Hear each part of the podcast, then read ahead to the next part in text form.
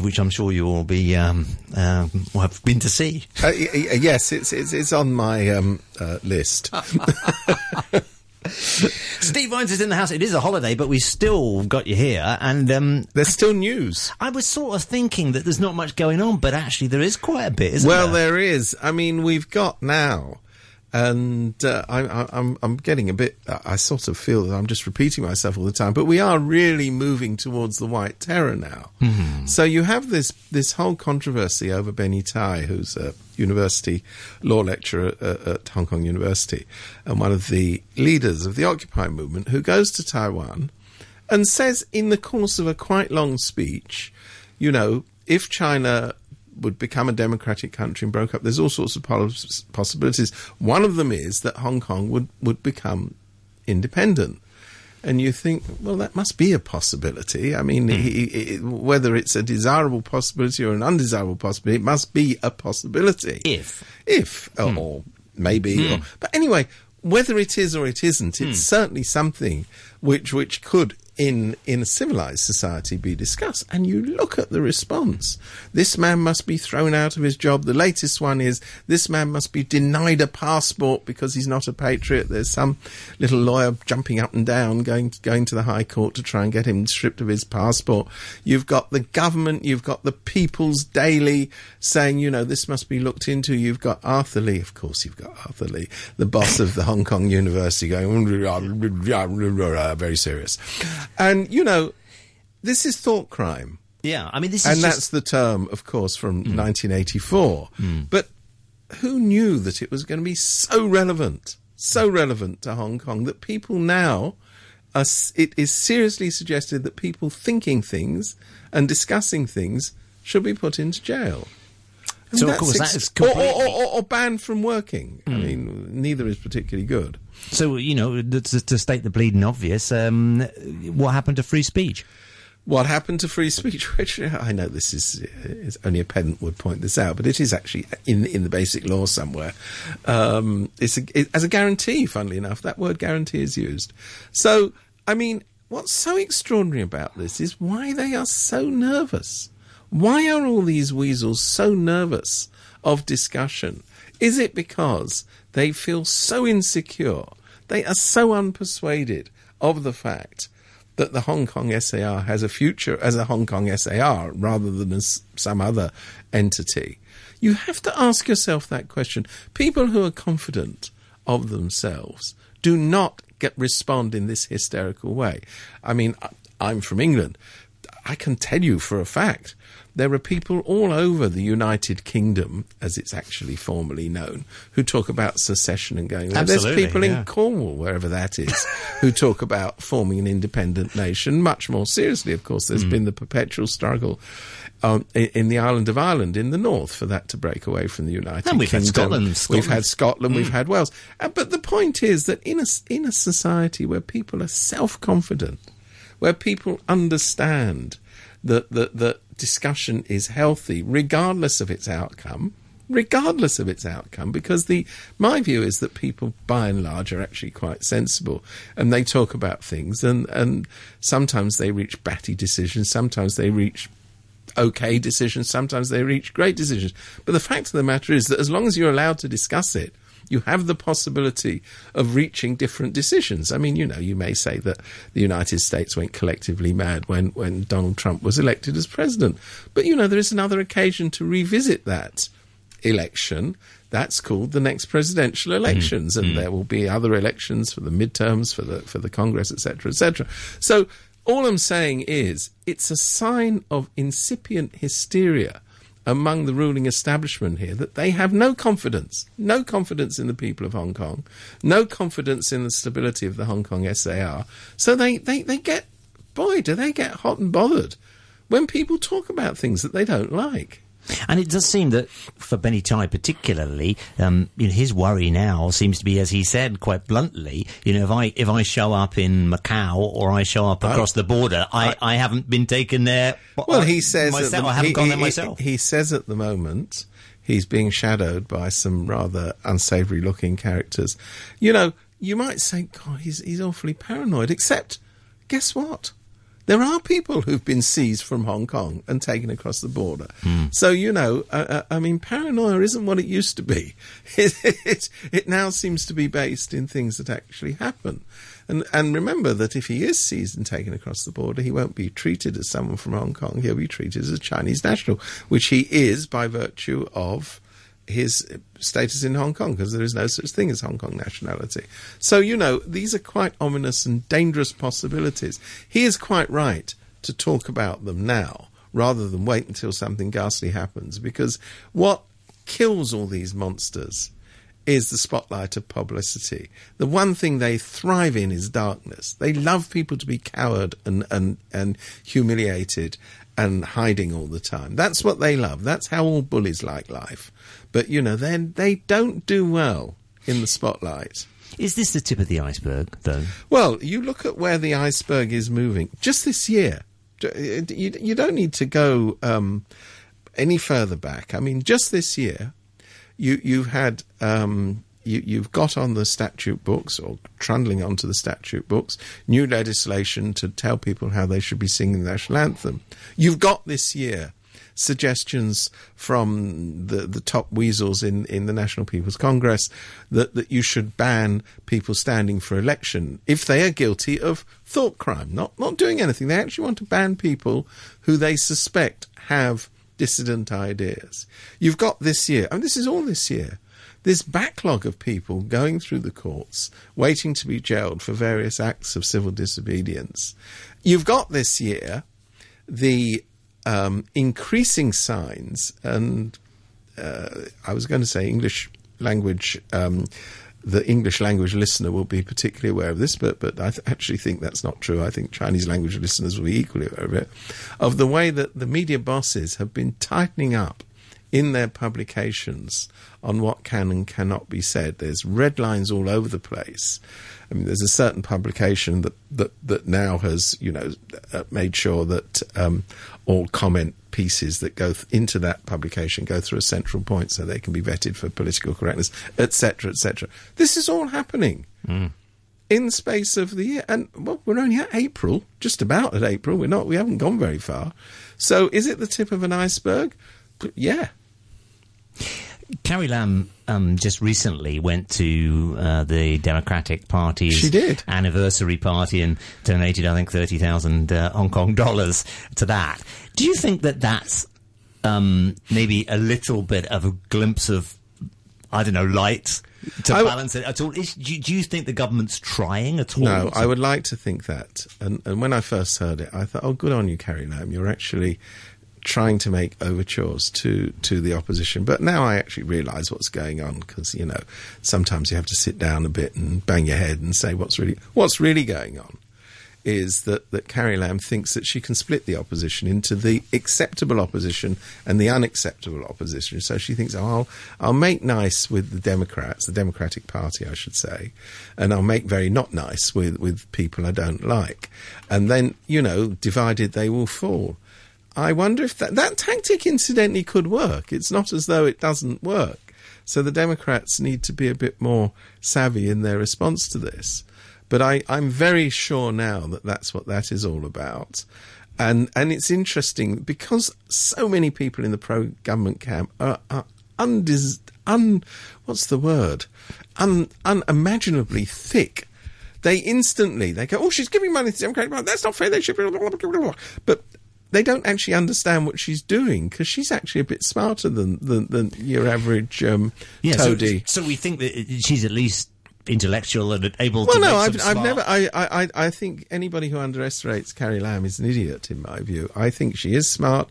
I think she's quite good at um, uh, operating the system, and she's sufficiently politically savvy to know what a great idea it is to split the opposition. Is that why- That doesn't mean it will succeed. Is that why Ronnie Tong is on the executive council? Good question. Why is Ronnie Tong on the executive council? I mean, Ronnie Tong has now uh, now emerged as one of the main spokesmen for the government, and, and they love it. They go, you see, look, we've got a real live Democrat sitting in our uh, in our in our top ruling council, and, and he he's wheeled out at every occasion now.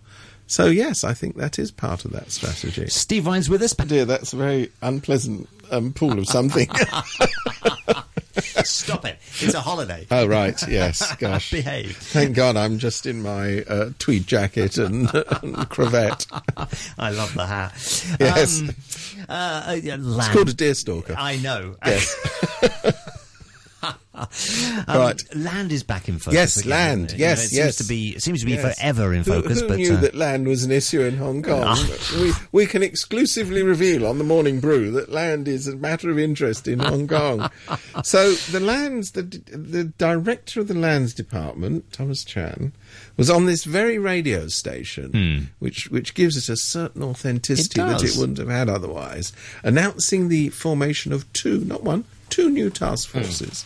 One task force and you know you got to laugh. One task force, which will have you know more more officers than you've had hot cups of tea, will be prioritising tackling serious cases of um, infractions of, of the various land ordinances. You know, people building illegal structures, knocking down a big big league.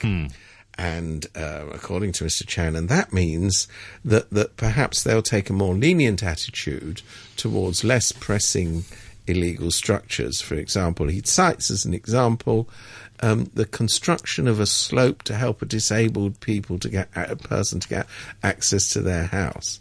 And I'm thinking, do you know how many times we've heard this um, BS? Every single time they go, yes, we're really going to tackle the big boys now, and you know maybe the, the, the minor infractions, you know, like the, the, the, the canopy that juts out over a balcony, which threatens civilization as we know It it. does. We, we won't bother it. serious. But what is the reality of it? Hmm. Is the big boys in the new territories, the Heung Yee Kuk people, they go out, they knock out an entire area of wetland, say, knock down all the trees, and then they can say, oh, well, it's no longer. Can't be used uh, for anything. Can't be used for anything. That planning application we've got in, oh, did I mention I'd bought that area? Time now, and Lands Department goes, Yes, that is a bit strange, isn't it, how that all happened? And so I think that's quite a reasonable planning application. I mean, you know, Hmm. it happens with the regularity of the clock striking 12. So I'm sorry, Mr. Chan, I don't even start to believe you. And another reason I don't start to believe you is because number two task force, which will consist of 60 new clipboard wielders, or maybe it's 60 redeployed clipboard wielders, are going to, oh, what are they going to do? they're going to be looking after the interests exclusively of the big developers. They're going to be speeding up applications for large property development, which means any um, any um, planning development which involves over 500 housing units or something in excess of 10,000 square meters. That's called the big property developers. on the basis that we need more housing, presumably. Well, on the I'll- basis. Well, no, no, no. I think you see, you're being unfair there. It's on the basis that the big property developers in Hong Kong have been so neglected. They have. Their interests just have not Hmm. been looked after in a proper, adequate, and fulsome way. Hmm. So it's very good that new people are going to form a task force. I love that term, task, Task force. A task force, and the task force is going to speed up their applications, make it easier for them to go swinging through the system. Which of these two task forces do you think will have the mandate to do what it says on the tin? I think the second one, possibly. Just guessing. I mean, honestly, I, I, I mean, I, it, what, what what interests me is he he, he, he he came on the radio on RTHK no less, said all of this with a straight face, and uh, um, you know, oh, you know, we won't be harassing people over minor structures. That's, that's just a porky pie. There's no other way of describing it. They that's all they do. You know, there has been no major um, development by uh, illegal development in the new territories that the lands department hasn't tried to duck. that is that is a factual fact. I mean, is this a, is this just a, a common streak in government that just avoid the stuff that's too tough to deal with and uh, Well, just, just partic- do I the- think particularly in the new territories because they, they are they are scared to their very little whatsits of of tackling the Heung Yee Kuk. They they feel that the Kuk is so powerful, and the village chiefs are so powerful that that, that it's more than their jobs are worth. So I mean, I live in the new territories. I see this by the day. Trees being knocked down, houses being built. Uh, you know, near where I live, the, the, there's the village chief built bought f- built four houses without even bothering to put in planning permission. But Lands Department were very accommodating. They said, well, he can always get that after they're finished. Think if you or me, you Really? or me, tried to do that. Wouldn't be happening. It- it- you know, well, well, first of all, they didn't notice that the land had been cleared. They didn't notice that the existing structures had been knocked down, even when um, somebody informed them that that was what had happened. They said, well, how do you know? You think, how do you know? You go and have a look. That's how you know. Oh well, you know, it's Tuesday. We're really busy on Tuesday with uh, nose picking, and uh, we've seen a canopy that needs to be adjusted. Yeah, you know, this this is just one example. I mean, I tell you, you find anybody in the new territories can give you another example. It's that simple. I mean, is it um, a focus on just um, the little things, or do we actually think that there's something more endemic going on that means that they are not looking at those particular things for a particular reason? I think it's to do with power and politics. Um, you know, do they want a full scale confrontation with the old village aristocracy, you may put it that way? And the answer is no, they don't. Well, you know, um, as long as the village aristocracy always gets its way, guess what? They're not going to say, "Oh, I tell you what, we, we'll we'll now, um, you know, we'll now buckle down and look at the regulations and do everything by the book." I mean, you know, come on, that ain't going to happen, is it? I mean, the small house policy continues to. Uh, small house policy, you know. I used to have a guy who, who worked for me who um, was brought up in Wales. Yeah, um, and spent his entire life in Wales. Admittedly, his his his parents did come from Hong Kong, and after and they were indigenous. I about hope. yes, yeah, apparently so. About after about thirty five years, he came back from Wales and um, decided that he was indigenous, and then built a small house. That is how the system works. And thank goodness it was a chap, because if it was a chapess, she wouldn't be entitled to that. I mean, you know, you, you look at the calendar, you thought, is it really 2018 where they're still running that system with this blatant degree of, of, of um, uh, discrimination against women? You think, I, it's almost laughable. Is that is that um, a thing? Do you think that Carrie would be interested to look at? No. you know. in a word. No, because I mean, she. I, I mean, to be fair to her, and goodness knows, I didn't come all this way today to be fair to Carrie You're Lam. always fair to her. You're, in fact, you're always fair to the chief executive. That's true. Whoever it is, uh, how I miss Leung Chun-ying. But I mean, to be fair to her, you know, she's she's sort of sitting in the middle of this minefield, trying to balance all these all these competing forces. The one competing force that she doesn't really want to balance and and and get um, standing outside her front door and going up to Beijing, whispering poison into the ears of her handlers, is the members of the Yee Kuk. So I think the chances of her taking decisive action and the reason she can't do it is because she has no mandate. I mean, you know, the, the government is structurally weak. Of course, elected officials would have this possibility. They would say, I've been elected by one point, whatever it is, million people in the new territories. You represent a hundred thousand of them. I think I'll represent the interests of the one point whatever million people who've elected me. Hmm. But Carrie Lam's elected by no one. Uh, Well, aside from the farcical little rigged election, but I hmm. mean, she's elected by no one. So she has none of that legitimacy. She can't get up on her hind legs and say, I've been elected to represent the majority of people of Hong Kong. The majority of people of Hong Kong are fed up to their teeth with this totally absurd system, and I'm going to end it tomorrow. Steve Vines is with us. Thursday holiday. To see you cry. Well, Steve uh, is not crying. I think he's asleep, actually. But Oh, uh, good morning. Yes, yes, yes. Hello. Where are we? Give him a kick. Um, yesterday was the 50th anniversary of Martin Luther King's assassination uh, in indeed. Memphis, Tennessee. Um, a big event, obviously, and um, reverberating, and it- right? And it's an event that, that has relevance to, to us in Hong Well, actually, it has rele- relevance to people all over the place. But, I mean, you look what happened after Dr. King was assassinated. You know, people going, oh, right, that's the end of the civil rights movement. And, you know, at that stage, the civil rights movement was in a very delicate um, state of affairs. I mean, on one hand, it was being um, threatened by people like the Black Panthers, who are saying, you know, you, you, you, you, you civil rights people, you're, you're a bunch of toadies. You know, you're, you're now making nice with President Johnson uh, just because he's he's instituting some laws that that might redress the balance of discrimination against black people in America. And, you know, on the other hand, you, you, you still had this virulent um, a, a, a, bunch of racists, particularly in the southern states, uh, including the person who's responsible, obviously, for assassinating Dr. King, you know, rampaging around and making sure that not only were the civil rights, what was the civil rights movement subjugated, but you know, people were being thrown into jails. They were literally being beaten up on the streets. Hmm. Police officers were, were covering up their badges and going around and literally beating up people trying to ride the buses to assert their right to, to, to get onto the whites only section buses, etc., etc. And you know, it didn't look good. Mm. You might have, have, concluded, oh my God, you know, that's the final nail in the coffin. You know, the, the symbol of this movement has been assassinated.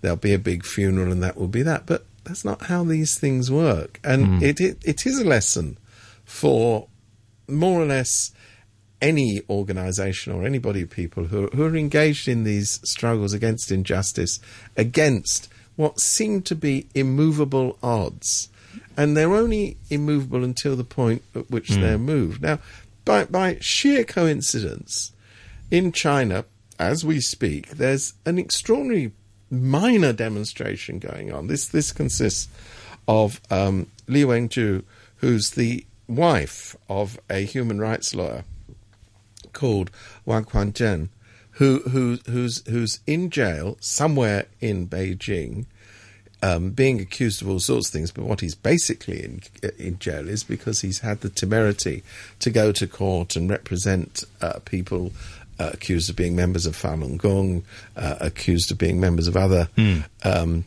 opposition movements within China. Now, she seems to be embarking. She says, I'm going to walk from Tianjin to Beijing to demand, first of all, to know where my husband is, to be able to see him, to, to get a trial for him. I mean, she's still talking in terms of a fair trial. That isn't going to happen. So you think, why is this woman engaging in this futile gesture? Mm. She's got the might of the Chinese Communist Party f- facing her. She will have armed thugs standing on her route. She she may well be arrested herself for disrupting um, disrupting the peace. I mean, they, mm. but, but they can throw any charge they like at these people. And the reason that people like her have the courage to do this, and she she's not alone, but she happens to be doing it as we speak today, is that, that I think people who are engaged in this movement are understand that they're in for the long haul. Mm. And you think of all the people, well, you can't think of them because we don't remember them anyway. You think of all the weasels and the ghastly people who were around at the time of Martin Luther King going, yeah, mm. he'll soon be forgotten. But 50 years on. 50 years on, it's Martin Luther King we remember. It's not those ghastly little weasels and all the ghastly little weasels in Hong Kong who keep telling us mm. that the only way that Hong Kong can prosper and survive is to shut up and, and obey, tremble and obey all of those little weasels will be forgotten in history. I'm very, very confident of that. because they because they're on the wrong side of history. They're on the wrong side of history, absolutely. Well, good luck to her, and uh, maybe she will be in the same position as Martin Luther King in 50 years' time. Steve, thanks very much for coming in.